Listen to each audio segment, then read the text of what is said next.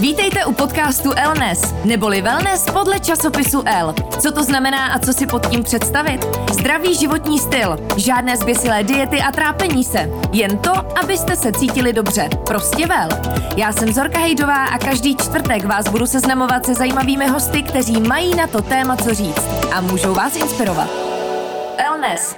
Když nemůžete vy za L, přijde L za vámi. Zůstaňte v pohodlí domova a objednejte si váš oblíbený magazín až domů. A nyní navíc bez ceny poštovného. Objednávat můžete na www.predplaci.cz. Vítám vás u dalšího podcastu Elnes. A dneska to bude o spánku, ale nejenom o něm, hlavně o světle. Věděli jste třeba to, že způsob, kterým doma večer svítíme a světlo, kterému se před spaním vystavujeme, má přímý vliv na kvalitu spánku? A čím si nejčastěji škodíme? Tak právě o tom i o dalších věcech a vychytávkách si budu dneska povídat s odborníkem na světlo, s badatelem. Mým hostem je Hinek Medřický. Dobrý den. Dobrý den všem. Hinku, když si čteme o modrém světle, tak nejčastěji je to spojováno právě se spánkem spánkem. A mě vždycky napadá, je to opravdu tak klíčové jenom pro ten spánek, anebo obecně světlo, kterému se vystavujeme, má vliv třeba i na další sféry našeho života? Právě, že světlo je to nejdůležitější, protože energie, kterou my tady vidíme, tak lidé říkají, jak modré světlo, teď tady žádné modré světlo nesvítí. Ale modrá složka je vlastně v každém bílém světle. Jakmile vidíte bílé světlo, je den, to znamená slunce, nebo vidíte nějaké bílé umělé světlo v noci, tak si můžete být téměř jista, že tam bude i modrá složka. A tam, o tom modrém se začalo mluvit proto, že na sítnici oka jsou receptory a ty byly objeveny až v roce 2002. Teď o tom vychází nádherná knížka Cirkadiální kód. Bude to na Vánoce někdy v prodeji. A tam se právě vysvětluje, jak funguje ten cirkadiální rytmus. A ten cirkadiální rytmus je ovlivněný světlem, takže světlo není pouze energie, kterou, který, který nám zprostředkovává vidění, ale zároveň cílí na náš cirkadiální rytmus skrze non-image forming, to je neobrazové vidění. Tam jsou hmm. dva systémy. Takže my, protože se to nevědělo, do roku 2002 téměř jako se netušilo, nebo vědělo se, že světlem se dá cirkadiální rytmus, ten náš dirigent, ty, ty naše biologické hodiny, že se s tím dá významně ovlivňovat. Ale nevědělo se, která ta složka, která ta vlnová délka je na to nejúčinnější a naopak, která na to je méně účinná. Takže když se mluví o modrém světle, tak se většinou mluví v negativním a ono je opravdu pro nás negativní, ale jenom v noci. My přes den to modré světlo, které je obsažené v bílém světle, nutně potřebujeme, aby jsme právě synchronizovali ten náš cirkadiální hmm. rytmus což je to nejdůležitější, co v těle máme, protože to je takový dirigent, který vlastně řídí celý ten orchestr těch, těch buněk a orgánů. A když ten orchestr nebude mít dobré vedení, tak první housle umí hrát sami úplně perfektně. Já nevím, klarinet taky umí sám hrát perfektně, ale ve chvíli, když jsou v orchestru, tak na těch zkouškách, když by tam ten dirigent nebyl, nebo dokonce na vystoupení, když tam nebude dirigent, tak se to nebude moc poslouchat. Oni samotní umějí hrát úplně skvěle, ale dohromady potřebují vedení. Mm. A ten dirigent je uložený tady takhle mezi spánky, jsou dva zhluky eh, neuronů a, a dlouho se, se vědci eh, přeli, jak je možné, že něco tak malého, co jsou velikost jako dva hrášky, takže nám to řídí celý organismus, včetně mozku, celé tělo řídí, mm. řídí eh, ty, ty zhluky neuronů, suprachiasmatická jádra se to jmenuje. Dá se teda říct, že modré světlo nám škodí hlavně v souvislosti s naším spánkem, protože přes den je pro nás vlastně přirozené? Přirozené, přirozené... To je silný slovo no, asi, že jo? No, ne, to jste řekla úplně perfektně. Jo? Světlo je pro nás přirozené ve dne. A v podstatě, řekněme, naše prababičky, ty, ty ještě, jo asi jo, moje prababička zažila dobu, kdy ještě nebyla žárovka. Teď bude výročí 21.10. Mm-hmm. 1879 přinesl Edison na patentový úřad žárovku. Před 141 lety. To jestli ji vymyslel, teď jsme slyšeli takové ty fámy, jako že třeba nevymyslel, ale to je jedno. Prostě přinesl ji na patentový úřad 21.10.1879. A předtím se používal v noci pouze oheň. Hmm. Nic jiného nebylo. Moje teta si myslela, že žárovka je tady 400 let. Jsem mi říkal, jako, že na Bílý hoře měli žárovku. tak to asi ne. Aha. A protože jsme byli ty miliony let zvyklí, že přes den přicházelo světlo ze slunce, v noci se maximálně rozsvěcoval oheň nebo byla tma. A jednou za 29 dní přicházel měsíc v úplňku, který vytvořil přibližně čtvrt luxu. Prostě méně než jeden lux. A, a víme, jak svítí měsíc v úplňku, ve městě už to nevidíme, ale když jsme někde venku, tak když je měsíc v úplňku, tak je krásně vidět. Knížku nepřečtete, ale SPZ od auta jo. A je to čtvrt luxu. Jenže když ti naši lidé, ty naši předkové, byli ve dne, tak ve dne, i když nesvítí slunce a i když je zima třeba, tak v poledne v zimě je 30 tisíc luxů. Poledne v létě je 100 tisíc luxů. Já to jenom srovnávám, hmm. aby bylo vidět k tomu měsíci v úplňku, jak, jak jsou to obrovské rozdíly. Takže řekněme řádově desítky tisíc luxů byly ve dne a oheň vytvářel jednotky luxu. To znamená rozdíl mezi dnem a nocí, ti naši předkové, ještě před 140 lety, tak měli čtyři řády. My dneska sedíme v kanceláři, kdybych to tady změřil, mm-hmm. tak tady nebude ani 200 luxů. Řekněme řádově nějaké stovky a přijdeme domů, ale tam máme taky stovky. My už nesvítíme ohněm jednotkami, nebo, nebo žárovky, to svítilo, to svítilo ještě minulé století, 20. století se svítilo především žárovkami doma. Ale dneska už nastoupila LED technologie, ale technologie je to nejlepší, co máme. Ale protože máme tu technologickou svobodu, tak se, se roztrh pytel se zdroji světla, které ale nikdo neví, jaký má negativní účinek a většina lidí ani neví, jaký pozitivní účinek má. Takže to je ten největší kámen úrazu, že my už nemáme ten rozdíl, jako jsme měli ještě před 140 lety. To nemluvím o středověku, prostě mluvím o roce 1879, kdy Edison přines tu, tu žárovku.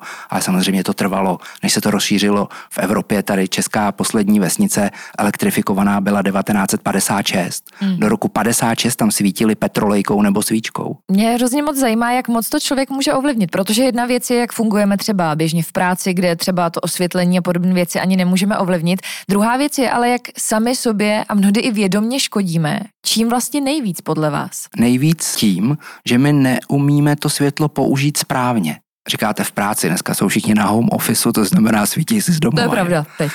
teď, teď. Teď jo, ale třeba se to zase vrátí a, a ty kancelářské prostory se zase naplní těmi spokojenými lidmi, kteří si povídají a pijou spolu kafe. Tak eh, když jsme doma, anebo i v kanceláři, tak my neumíme vlastně, my totiž nemáme schopnost si to světlo správně vybrat. A jednou se mi nějaká dáma ptala, a kdy jsme tu schopnost ztratili?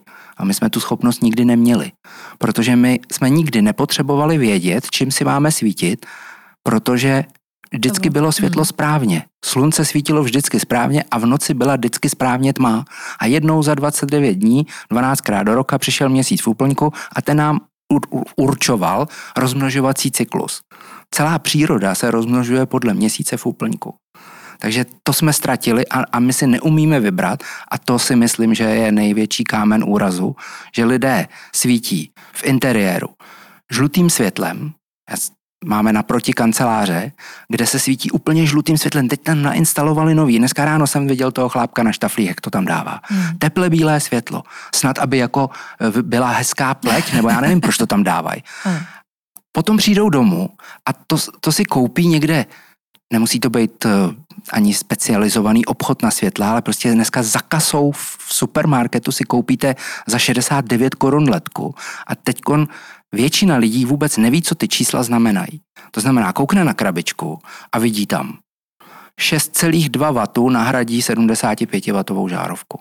Tak si řeknu, toto bude asi... Asi ta, dobrý, ne? Asi, asi dobrý, asi, asi dobrý, jako dobrý 5,6 W. To je dobrý, asi hodně ušetříme. Jenže už nekoukají na teplotu chromatičnosti, jak, jak studeně nebo teple to bude svítit. Prostě si to pořídí, to 169 korun, tak si to koupí. A teď přijdou domů, rozsvítějí to a jim se v tu chvíli, když si to přinesou, tak je otázka, kdy to začnou používat. Je den nebo už je noc. Když je noc a rozsvítí to a bude to takzvaná denní bílá, tak je, jim to bude připadat divné a řeknou si, proč, proč to svítí tak studeně.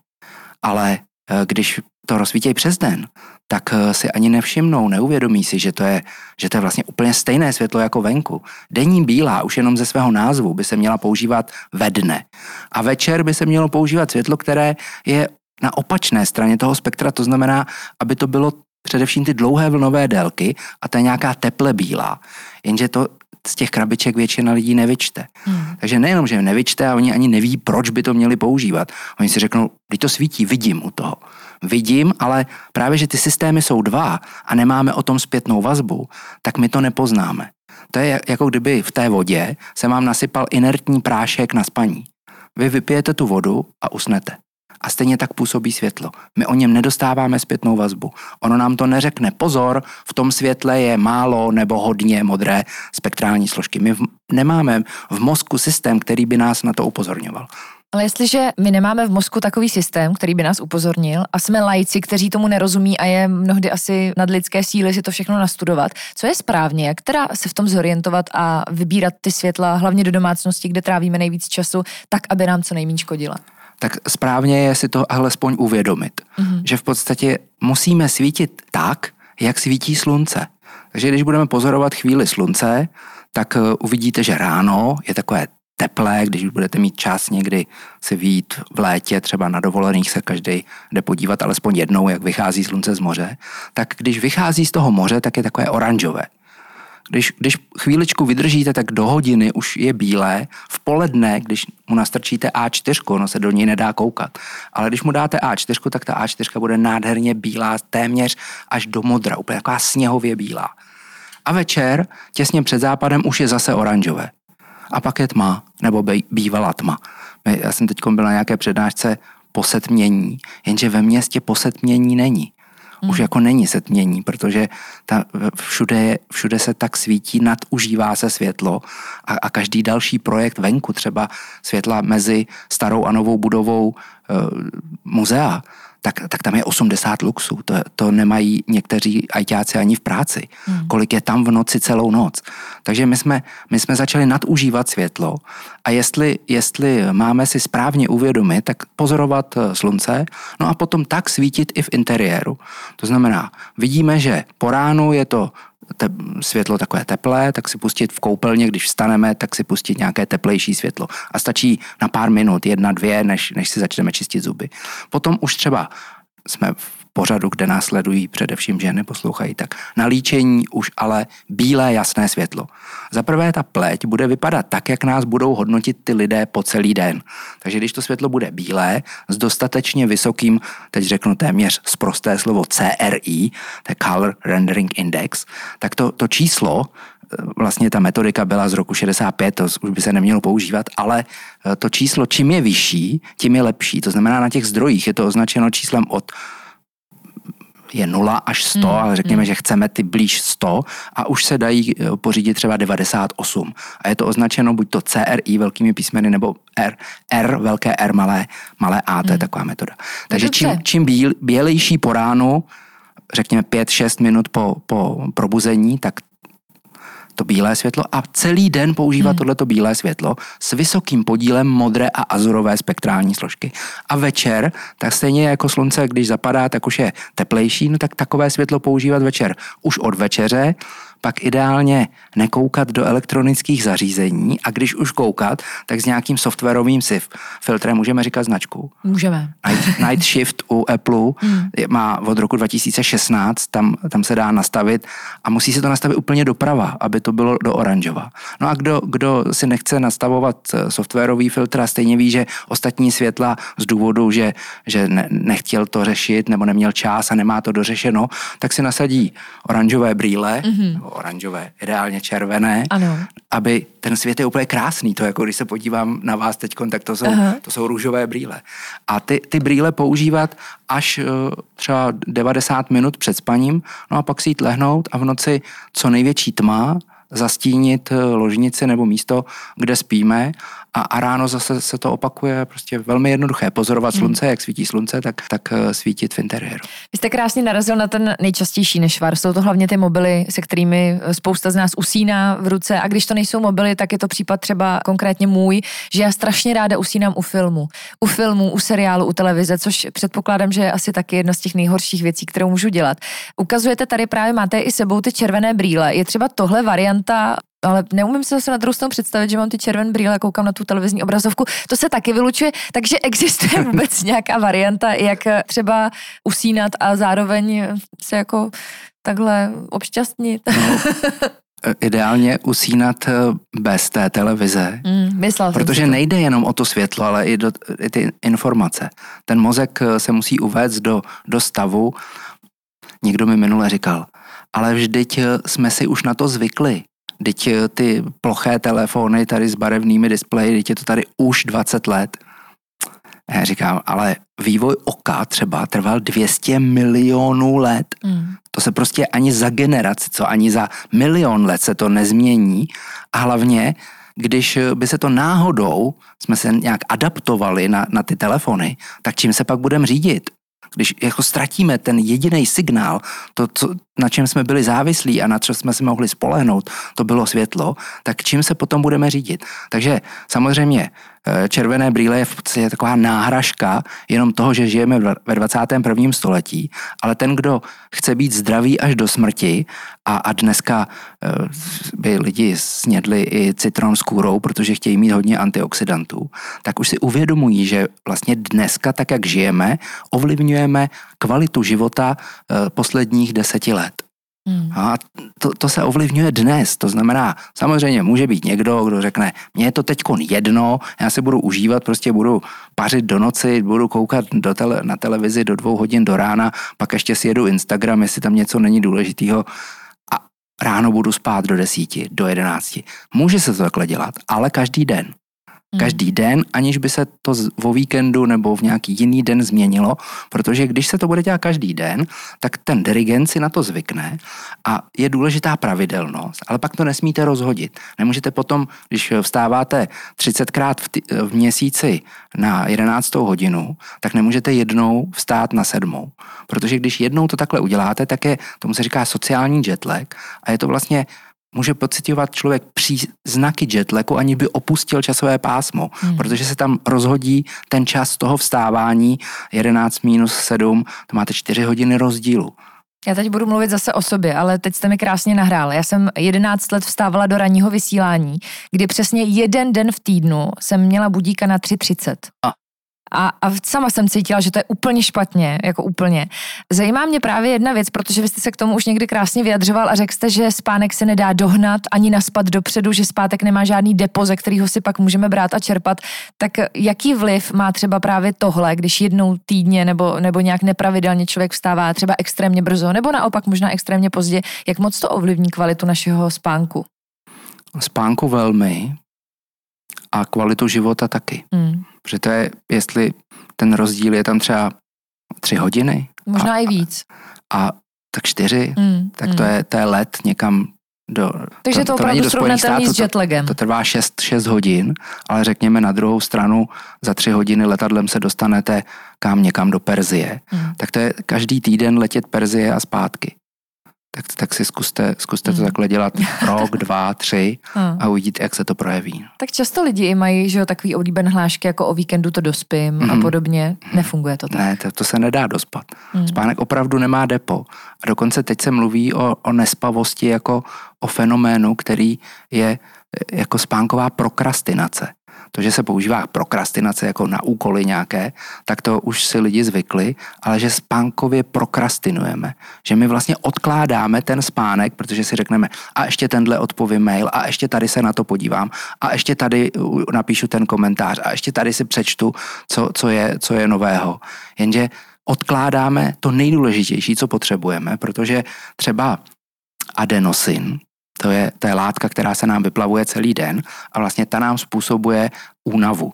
Ten tak homeostatický tlak na spánek, tak to je, každý to do, má někdy jindy. Prostě někdo třeba už ve tři hodiny odpoledne, já třeba tak kolem 22. hodiny už začínám jako cítit tu únavu. Ale kdo, kdo začne usínat nebo zývat kolem třetí, tak to je důkaz toho, že má takzvanou spánkovou deprivaci. A když eh, nemůžeme to dospat, tak vlastně ukrajujeme z toho spánku, ne, nejde o ten spánek, kdy ležíme pod peřinou a zdá se nám, že spí, ale jde o ty regenerační a reparační procesy. Protože to nejdůležitější, spánek, já ze včerejška na dnešek lehnul jsem si na pravý bok a já jak nosím ty rozsuchaný vlasy, tak to poznám, jestli jsem se otočil nebo ne. Protože mám zmáčknutý vlasy jenom na jedné straně. Že? Hmm. A přijdu ráno, kouknu na sebe a vidím, že já se na pravém boku usínám a na pravém boku se probudím. Já se ne, neotáčím. Mm-hmm. Spím 8 hodin denně, prostě ráno mě to probudí samo. Dneska mě teda probudila dcera. Mm. Zvonilý budík, protože naposled jde do školy, protože zítra už ne. A, a jde si pro nějaké věci prostě ze skřínky, tak, tak si nařídila budík. Tak mě probudilo 6.30 její pípání budíku. Ale já jsem se probudil a vlastně já téměř nevím, že byla noc, protože to tělo regeneruje, když má vypnutou tu tenzi těch svalů. To znamená, ležíte, spíte a zdá se vám jako, že nic se nedělo, ale ty regenerační a reparační procesy mají dostatek času, aby se, eh, aby se to všechno stihlo. Protože on nikdo neví, jestli řekněme, to jsou kaskádní děje se zpětnovazebnými smyčkami, ten noční proces, a on nikdo neví, jestli jich je 50 třeba těch kroků, co to tělo musí stihnout za noc. A když teda ten dirigent ví, že dlouhodobě máte spánkovou deprivaci, že nemáte těch 8 hodin, ale že třeba 5, tak on ví, že musí udělat tu čistku, ten, ten úklid, musí eh, opravit chyby na DNA kódu, musí regenerovat buňky, vytvářet nové, zabíjet staré, pokud nespáchají samo sebevraždu, tu apoptózu buněčnou, hmm. tak eh, my nemáme v měkkých tkáních, nemáme buňku starší než 7 let, my jsme v podstatě jako stále noví, ale eh, ta, ta obnova těch buněk se, se děje především v noci. A my když nedáme tomu tělu čas, tak eh, se potom nemůžeme divit, že tady máme obrovský nárůst eh, třeba kardiovaskulárního onemocnění nebo nádorového onemocnění. Teď my jsme na špičce, prostě tady je rakovina prsu, rakovina prostaty, to zabije každý rok 4 tisíce lidí a každý rok incidence je 6 tisíc mužů a 6 tisíc žen onemocní na, na tohle nádorové onemocnění. Každý rok, to si vemte, že za 10 let je to 60 tisíc a 60 let, 140 tisíc eh, lidí tady onemocní a já mám kamaráda, můj nejlepší kamarád s tím zápasí s rakovinou prostaty už třetí rok a on říká, není to hezký život. A je mu 65 a on říkal, nemyslel jsem si, že, že jako moje poslední dny budou takhle, takhle vypadat. A to, to jsou takové drobnosti, nevím, no, nebudu to prozrazovat, ale jako není to hezký život. Mm. To znamená, my, my tady žijeme, jako kdyby jsme neměli umřít a neměli onemocnět. Potom, když už ta nemoc přijde, tak zase bychom udělali všechno pro to, aby jsme eh, se jí zbavili, někdy už to nejde, ale tady se ne, ne eh, nedoporučuje prevence žádná. Mm. Tady všichni jako noste roušky a, a, a ne, nechoďte k sobě blízko, ale že by někdo řekl, spěte, protože to je to nejsilnější, nejúčinnější, je mít zdravý a silný cirkadiální ten časový systém a ten potom může, ten podporuje imunitní systém. A když budeme mít dobrý imunitní systém, tak je velmi pravděpodobné, že se tělo zbaví každého viru a bakterie samo, ale my mu musíme dát čas a ten čas mu nikdo nedává. My jsme jediné zvíře, které dobrovolně si odpírá spánek. My jsme prostě úplně ten, ten Jenda právě tím, že už má takové ty myšlenky, že, že už ví, že, že eh, to tak, tak už myslí jinak. Mm. A, a on říká, ta naše civilizace zemře sama na sebe. My, my se jako uženeme k tomu, že, že vlastně skončíme sami, sami na sebe. Nás nemusí přiletět meteorit, aby to tady vymlátili jako dinosaury. My, my, my skončíme sami na sebe. Mm. Aby ten spánek byl kvalitní, abychom se dobře vyspali a dobře fungovali, tak se na ně musíme ale taky nějak připravit. Vy to hezky nazýváte spánková hygiena nebo možná i světelná hygiena, protože to spolu úzce souvisí. Jak by to člověk, který měl dělat úplně v ideálním případě, když pominu teda svoje televize, filmy a čučení do telefonu, jak bych se měla chovat tak, abych opravdu dala tomu tělu prostor se na ten spánek připravit a aby můj spánek byl co nejkvalitnější? Tak v přírodě, protože ten život se, se vytvořil na rovníku. A tam je 12 hodin světlo, 12 hodin tma. Takže oni, ty, ty organismy, když byly denní, tak prostě byly ve 12, 12 hodin ve světle a 12 hodin ve tmě. My na 50. rovnoběžce máme jaro, léto, podzim, zima, to znamená máme v létě 16 hodin světlo a v zimě pouze 8 hodin světlo. Jenže naši předkové, ještě řekněme před 200-300 lety, tak oni byli sezónní. Oni prostě opravdu v zimě spali víc než 10 hodin, i 12 třeba, nebo možná i víc, protože byla 16 hodin tma. Ale v létě, protože pracovali především v zemědělství, tak byli hodně času venku, dostávali právě ten signál toho světla a v noci byli krátký čas eh, v noci.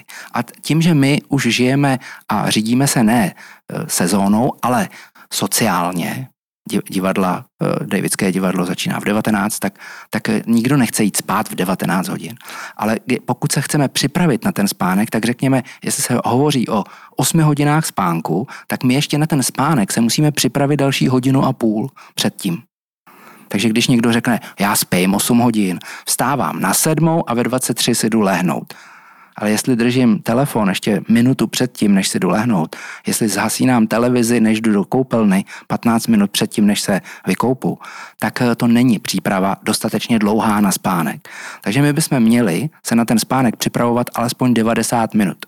Převedeno na hodiny, hodinu a půl. Takže jestli chceme v sedm vstávat a chceme mít pra- dostatečně dlouhý, kvalitní spánek, tak 8 hodin je 23 hodin si jít lehnout, ale hodinu a půl se připravovat. To znamená 21.30 už nasadit oranžové brýle nebo zapnout nějaký softwarový filtr, stlumit světlo a poslední hodinu a půl většina lidí mi říká, a co budu jako dělat? Já říkám třeba si přemýšlejte nad tím, co jste udělali ten den dobře a co byste mohli zítra udělat ještě líp meditujte, povídejte si s partnerem, nebo, nebo si čtete knihu. Ale číst knihu se musí zase u světla, které neobsahuje hmm. eh, ty modré vlnové délky. Takže už jsou dneska lampy, které se přepínají a mají třeba ten první krok oranžový. A to je bezpečné, inertní světlo, které neobsahuje ty krátké vlnové délky. Hmm. Jste znovu zmínil ty červené brýle. Eh, já chci navázat ještě na jednu pořád ještě můžu říct novinku, říkal jste to na trhu asi půl roku, která mě naprosto zaujala, protože já to často i sdílím na svém Instagramu, že trpím na migrény a není to nic příjemného a je nás spousta. Vy jste kromě červených brýlí donesl i migrénové brýle. Jak tohle funguje? Jedna ze čtyřech žen 25% žen trpí migrénami. A je, je jedno, jak často, jestli jednou za měsíc, anebo, anebo jednou za týden, nebo i častěji. Ale eh, ten stav je v podstatě, že bolí ne mozek, mozek nebolí, ale bolí dura mater, to jsou takové mezimozkové pleny a, a tam stačí jakýkoliv změna tlaku, předklonice nebo velký hluk, protože to ucho není, my neslyšíme jenom tím otvorem, ale my slyšíme celou tu kost, tou kostí. Takže tam, když přijde tlak, tak, tak ten mozek, nebo respektive ty dura mater bolí.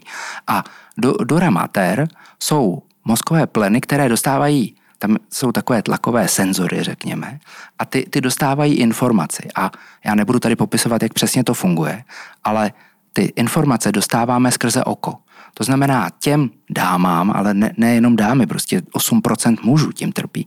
Takže těm lidem, kterým to uh, vadí, nebo kter, kteří trpí atakami uh, migrény, tak oni většinou vědí, co mají udělat. A těm, u kterých zabírá tma, Nemusí tam nutně být ticho, ale tma. To znamená, jdu do eh, tmavé místnosti, většinou si k tomu lupnou ještě prášek, aby to zabralo rychle, ale když to někdo vydrží a nechce brát farmaka, tak eh, když pomáhá tma, jdu do tmy a řekněme ticha mm-hmm. a po 45 minutách přibližně do, dojde k útlumu té bolesti a musím zůstat v té tmě až do večera, než zapadne slunce, tak eh, na to je jednoduché řešení ty vínové brýle jsou úplně tmavé, ale alespoň část toho světla projde a vy nemusíte nutně jít do té tmy, my jenom potřebujeme z toho světla odstranit ty krátké vlnové délky. Takže dlouhé vlnové délky na receptory oka, které máme na vidění, to jsou čípky na den, tak těch je nejvíc v dlouhých vlnových délkách. Takže na ty červené my vidíme dobře, ale zároveň odblokují ty vínové brýle, odblokují ty vlnové délky, které vlastně způsobují, oni nespůsobí ten, tu bolest. Ta, ta bolest je způsobená jinde, ale řekněme jenom laicky, aby se to dalo popsat, tak eh, je to jako kytara a zesilovač. Když otočíte na zesilovači, se zblázní to kolečko toho, toho volume a otočí to, to úplně doprava, třeba stonásobně se to zvýší a vy drnknete na tu strunu, tak reproduktor, když ho postavíte před zeď, tak tu zeď zbourá a to je ta bolest. Ale když přes tu, přes ty kytarové struny položíte ručník, tak to jsou ty brýle, mm-hmm. a vy když do toho budete řezat jako kytarista co možná nejvíc, no tak ale ten signál se nedostane do toho zesilovače, když přijde nula do, do zesilovače, výstupem je taky nula a tudíž ta zeď se nezboří a potom to nebolí. Takže ty vínové brýle, doporučuji, já jsem to zažil, my jsme jeli s doktorkou no nebudu jí jmenovat, ale prostě s jednou, s jednou uh, dámou a já jsem jí naložil eh, na metru a ona říkala, já myslela, že nepojedu, mě bolí hlava, třeští, prostě tak jsme nasedli, jeli jsme někam k Semilum, tam byla ponorka potopená, tak jsme tam jeli dělat výzkum na světle a už před mladou Boleslaví jsem jí musel zastavit, zvracela přes vodidla, prostě hrozný. A já říkám, já mám hlad a ona, já rozhodně jíst dneska nebudu. A já říkám, zkus ty vínový brejle. Zkusila vínové brýle, mm. jeli jsme dál a odbočili jsme z dálnice, jeli jsme někde směr Semily, ani nevím, jak se to jmenuje, a já říkám, a tady jsem minule zastavoval, tady je skvělý pivovar, tady dobře vařej. A ona, no já, jestli dneska si něco vezmu, to bylo tak 30 minut po tom, co si je mhm. nasadila, tak už neříkala, dneska nebudu jíst, ale říkala, no jestli jo, tak, tak jenom polívku, jenom, jenom polívku si dám. My jsme projeli kolem a já říkám, pospícháme, zkusíme se najít jako blíž k těm semelům. Jenže tam jsme nic nesehnali, tak jsme se museli pět kilometrů vrátit Šli jsme do, do toho pivovaru, seděli jsme venku na zahrádce, ona měla ty vínové brýle, čižník na ní koukal jako na blázna, že jo. A, a ona, Jsou trošku jako ze sci-fi filmu. Jo, jo, jo, jo. Tak tam nejde, když, když no, vás jasně, třeští no. hlava, tak prostě uděláte cokoliv. Třeba hmm. si dáte tašku na hlavu papírovou, když to Já pomůže. to znám. A, a ona takhle začala listovat tom jídelníčku a říká, polívka, polívka, a ty tagliatele s, tím, eh, s těma sušenýma rajčatama? A on říkal, no, ty budou rychle. A, a on, ano, tak jo, tak já si je dám. Hmm. To, to, to bylo přesně těch 45 minut, co se udává v literatuře, že to zabere. A po 45 minutách se najedla, jeli jsme dál, ona večer pro západu slunce ty brýle sundala a říkala, je skvělý. Hmm. A já to viděl hmm. poprvé na vlastní oči. To, že nám píšou lidi, jak, jak to funguje, tak to jako dobrý. Ale tohle, co jsem viděl v přímém přenosu. Hmm. Ještě jedna věc, ke který se chci vrátit. Vy vstáváte bez budíku. Vstáváte sám od sebe. To je hrozně krásná představa, ale já osobně si to představit vůbec neumím, jak bych dokázala stát tak, abych byla schopná plnit včas svoje pracovní povinnosti. Dá se to naučit? Dá. Stačí chodit eh, spát brzo a ten organismus, tomu se říká spontánní probuzení. V podstatě, když eh, ti lidé dneska chodí do té tmy si to vyzkoušet, jako co se stane, tak eh, tam ne, nezůstanou spát sedm dní, jakože by jsou ve tmě, to znamená spí. Tam možná prvních pár dní je ta spánková deprivace tak velká, že jako je nechá spát dva, tři dny, ale díl, díl to nebude trvat a ten cirkadiální rytmus vás probudí. Prostě jenom to úplně, já to snad cítím, jak to lupne a jsem vzhůru. Mm. A probudíte se a potom jste 16 hodin v aktivitě a po 16 hodinách přijde ten homeostatický tlak na spánek, to ta, ta únava a prostě si jdete lehnout. A když tomu nekladete překážky a opravdu jdete si lehnout v době, když eh, to na vás zapůsobí, posloucháte svoje tělo, tak eh, usnete a ráno vám to lupne ve stejný čas. Takže to probuzení se dá ne nacvičit, ale dá se žít pravidelně, já vím, mm. že to mm, mm. vypadá jako jednoduchý návod a, a vždycky mi říkají, lehce se to říká, ale, ale to se nedá splnit. A já říkám, já jsem toho důkazem. Já to takhle dělám a dřív jsem se taky takhle nechoval. Prostě chodil jsem s telefonem a svítil jsem displeje mobilního telefonu na děti, jestli jsou přikrytý. Jenže to jsem ještě netušil, že existují nějaké vnitřně senzitivní melanopsinové gangliové buňky. Většina, většina lidí to netuší do dneška. Takže Dá se to vycvičit, dá se to naučit a když se začne pravidelně žít, tak eh, vlastně to spontánní probuzení je ten důkaz, že jste dali tomu spánku dostatek času na to, aby vás opravil. To znamená, kdybychom to na závěr dnešního podcastu mohli schrnout, možná takový tři pravidla, které já jsem si z toho nejvíc zapamatovala, tak za prvý režim, strašně důležitý, ve stejnou dobu ideálně chodit spát a pak se probouzet a dostatek času na ten spánek příprava na ten spánek, to znamená žádná moje televize, žádný telefony, žádný svícení a relaxovat v podstatě už teda hodinu a půl před spánkem. A teď jsem zapomněla to třetí. To třetí? No, to, k tomu druhému bych ještě řekl, že samozřejmě to zní hrozně brutálně, že jako mm. žádná televize, žádný telefon. Tak ze začátku aspoň začít s těma brýlema. Rozumím. Protože já nevím, kdo mi to dneska říkal. Je, máme kamarádku jednu a my jsme jí dali ty brýle. A ona volala manželce, jo, takže žena mi to říkala. A ona říkala, že, že Dan by chtěl další ty brýle, že mě sledujou a že s kamarádama prostě to používají a že ona byla překvapená, kolik hodně o tom vědí. Mm-hmm. Takže já si myslím, že to bude generačně. Že ta generace našich dětí, já nevím, mám 23, 19 a 13, tak ty už v tom vyrůstají, ty už to používají, ty nekoukají po devátý hodině na telefon, když tam nemají filtr, tak ty, ty už to budou zařazovat do toho svého života úplně běžně. Moji rodiče koukají do půlnoci na televizi. A když jim to říkám, doma není nikdo prorokem, tak eh, tam to, tam to jako, jak se říká, házet hrách na zeď. Mm. Akorát, když potom mě vidějí třeba někde, v Senátu, v televizi, tak řeknou, no ty jsi to tam říkal tak hezky, no vlastně asi na tom něco bude. Až když to vidí z té obrazovky, tak teprve potom to věří. To pro ně tak já věřím, že, hmm. že až to lidé uslyší tady v tom podcastu, hmm. takže třeba si, si se zamyslí, alespoň se zamyslet nad tím, co děláme špatně. To už to uvědomění je jako první krok. A to je to třetí. Hodně nad tím přemýšlet a hlavně jste říkal i uh, přemýšlet nad tím svícením z hlediska přírody. Takový návrat ke kořenům možná. Uh, sledovat slunce, sledovat to světlo, který vždycky bylo pro nás přirozen a tím se řídit. Ale zůstat stále ve 21. Mm, století. Mm. Ne, ne, nechceme se vrátit na stromy. Chceme jenom, aby se správně svítilo v interiérech budov. Když už projektanti udělají budovu, tak proč tam dávají to teple bílé světlo? Teď venku svítí přes den bílé světlo. Proč obráceně na ulicích se dává bílé světlo do pouličního osvětlení? Proč tam není to oranžové, které se tady 50 let používalo, sodíková výbojka? Ta to musí přijít ještě, ta, men, ta, ta generační výměna musí přijít nejenom u těch studentů v současné době, ale i u těch projektantů a ty se stanou projektanti, se stanou z těchto těch studentů za 10 let, takže já to hmm. vidím, já to vidím v růžových brýlích. Poslední otázka, Hinku. Přinesl jste tady uh, novinku v podobě migrénových brýlí, máme tady červené brýle a různé další vychytávky. Na čem aktuálně vy jako badatel a výzkumník pracujete? Chystá se ještě něco, o čem bychom mohli už vědět? Já nevím, jestli to můžu prozrazovat, ale asi jo. Teďkon, teďkon zrovna pracujeme na uh, takzvané světelné sauně, což je terapeutická pomůcka pro seasonal affective disorder, pro sezónní afektivní poruchy. Mm-hmm. Protože takové zdroje světla, které pomáhají ten psychiatrickým pacientům, existují. Jenže když se pustí v interiéru tak silné světlo, tak oni většinou popisují, že jsou tam negativní dopady, jako že je bolí hlava z toho, nebo že to je velmi silné světlo. Ale my jsme udělali spektrum, které právě v té jasové složce není tak silné, ale přitom v té účinné složce, protože ty systémy jsou dva, takže my cílíme pouze na ten jeden, ale necílíme na ten druhý. Tak eh, to je třeba naše nejnovější práce. Hmm. Pak eh, se věnujeme eh, letovému tunelu pro včelaře, potom pěstování rostlin pod vodou. Hezky. A potom, já nevím, prostě my toho máme hrozně moc. No. Nadace, mm. budeme mít nadaci mm. na, na umistování světel eh, v, ve školách. Mm. Já jsem mluvil s jednou čarodejnicí a, a ona říkala, a proč chcete tu nadaci? A já říkám, no protože chci, aby jsme mohli umistovat do škol ty správné světla.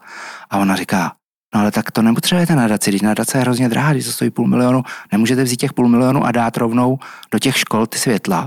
Já říkám, ale já chci, aby, aby jsem měl velkou radost z toho, že bude hodně těch dětí. A ona říkala, ale ra, radost není velká a malá, prostě radost je, anebo není. To, to, a já říkám, tak dobře, opravím se, já chci, aby hodně dětí mělo radost z toho, že tam svítí to správné světlo.